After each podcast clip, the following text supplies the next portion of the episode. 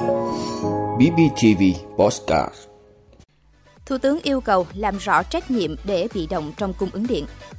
Giá điện, nước, thực phẩm tăng, đẩy lạm phát 5 tháng tăng 3,55%. Mua rắn hổ chúa về trấn chồng, đối tượng bị xử phạt 500 triệu đồng. Đăng kiểm vẫn rối như canh hè.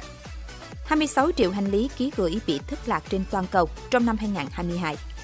Đó là những thông tin sẽ có trong 5 phút trưa nay, ngày 31 tháng 5 của BBTV. Mời quý vị cùng theo dõi.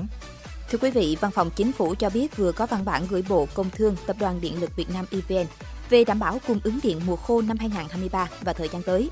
Theo đó, trên cơ sở báo cáo của EVN về việc thực hiện chỉ đạo của Thủ tướng trong đảm bảo cung ứng điện mùa khô năm 2023, thực hiện ý kiến của Thủ tướng Phạm Minh Chính, Phó Thủ tướng Trần Hồng Hà yêu cầu Bộ Công Thương EVN báo cáo đánh giá về an ninh năng lượng, bảo đảm cung ứng điện trong thời gian tới, đưa ra nhiệm vụ giải pháp trước mắt và lâu dài.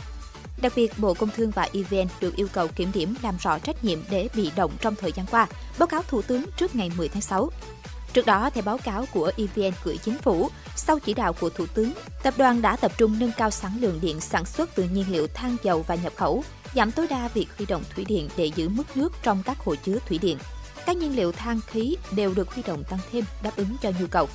Ngoài ra, EVN cũng bổ sung các nguồn điện mới như đàm phán giá với các dự án điện gió, mặt trời chuyển tiếp, đàm phán mua điện Trung Quốc và nhập khẩu điện từ Lào, cũng như đẩy mạnh tiết kiệm điện.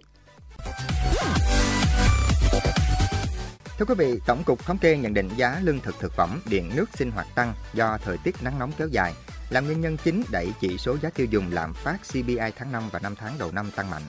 Theo báo cáo tổng quan thị trường giá cả tháng 5 và 5 tháng đầu năm 2023 do Tổng cục Thống kê công bố ngày 29 tháng 5, chỉ số CPI tháng 5 tăng 0,01% so với tháng trước, nếu so với cùng kỳ năm trước tăng 2,43%. Bình quân 5 tháng đầu năm 2023, CPI tăng 3,55%, trong khi lạm phát cơ bản, loại trừ giá lương thực năng lượng, tăng 4,3% so với cùng kỳ năm trước, mức tăng khá cao so với cùng kỳ các năm trước. Trong mức tăng 0,01% của CPI tháng 5 năm 2023 so với tháng trước, có 8 nhóm hàng hóa và dịch vụ có chỉ số giá tăng, 3 nhóm hàng có chỉ số giá giảm. Thưa quý vị, Tòa án Nhân dân huyện Lâm Thao, tỉnh Phú Thọ vừa mở phiên tòa sơ thẩm xét xử đối tượng Lê Thị P, trú tại thành phố Hà Nội và tuyên phạt đối tượng 500 triệu đồng cho hành vi buôn bán trái phép một cá thể rắn hổ mang chúa. Trước đó, đối tượng Lê Thị P đi xem bói và nghe lời thầy phán rằng phải nuôi rắn hổ chúa thì chồng mới nghe lời mình. Người này sau đó đã lên mạng xã hội Facebook để tìm mua một cá thể rắn hổ chúa với giá 10 triệu đồng. Sau khi mua rắn về, đối tượng đã thả xuống bể sau nhà và đậy kính. Tuy nhiên, lo sợ rắn tấn công gây nguy hiểm, đối tượng P đã quyết định bán cá thể rắn này. Sau khi ra bán trên Facebook và tìm được người mua lại với giá 31 triệu, đối tượng đã nhờ anh Đỗ Văn Đê bắt giết và ngâm rượu. Trên đường vận chuyển cá thể rắn ngâm rượu tới địa điểm giao hàng, đối tượng đã bị phát hiện và bắt giữ tại địa bàn huyện Lâm Thao, tỉnh Phú Thọ. Rắn hổ chúa có tên trong phụ lục 1 danh mục loài nguy cấp, quý hiếm, được ưu tiên bảo vệ, ban hành kèm theo Nghị định 64 của Chính phủ. Theo đó, mọi hành vi săn bắt, giết, vận chuyển, buôn bán, nuôi nhốt trái phép rắn hổ chúa hoặc tàn trữ, buôn bán, vận chuyển trái phép rắn hổ chúa, sản phẩm bộ phận từ chúng đều là hành vi vi phạm pháp luật hình sự và có thể bị xử lý với mức phạt lên đến 15 năm tù đối với cá nhân theo quy định tại Điều 244 Bộ Luật Hình sự năm 2015, sửa đổi bổ sung năm 2017. Thưa quý vị, Hiệp hội Vận tải ô tô Việt Nam vừa có văn bản gửi tới Bộ Giao thông Vận tải và Cục Đăng kiểm Việt Nam về việc tiếp tục xem xét tháo gỡ khó khăn vướng mắt trong công tác kiểm định xe cơ giới. Theo Hiệp hội Vận tải ô tô Việt Nam, lượng xe kinh doanh vận tải khách hiện nay có khoảng trên 200.000 xe.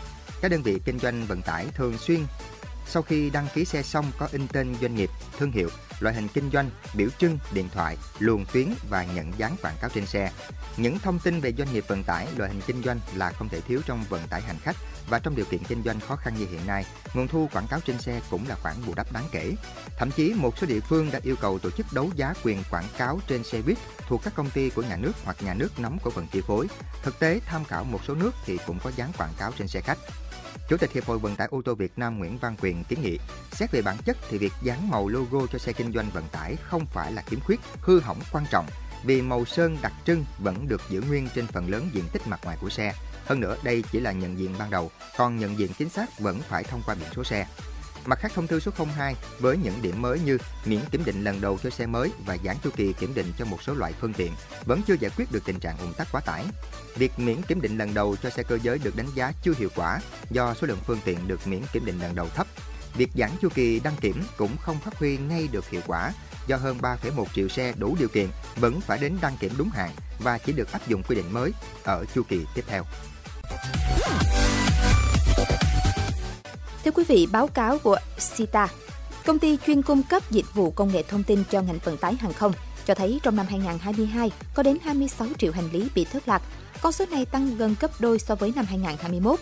Thiếu nhân viên do cắt giảm nhân sự sau đại dịch, đồng loạt nối lại du lịch, khiến các sân bay bị dồn ứ là nguyên nhân khiến 26 triệu hành lý ký gửi thất lạc trong năm 2022. Qua đó trở thành năm có số lượng hành lý ký gửi thất lạc nhiều nhất trong vòng một thập kỷ qua. Cụ thể, số lượng hành lý thất lạc tăng từ 4,35 kiện lên 7,6 kiện trên tổng số 1.000 hành khách. Tờ Independent cho hay, số lượng hành lý thất lạc tăng gần gấp đôi so với năm 2021, từ 4,35 kiện lên 7,6 kiện hành lý trên mỗi 1.000 hành khách. Năm 2019 chỉ ghi nhận 5,6 kiện hành lý bị lạc mất trên tổng số 1.000 hành khách.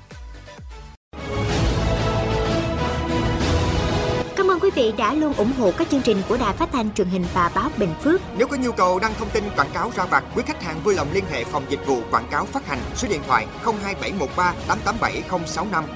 BBTV, vì bạn, mỗi ngày.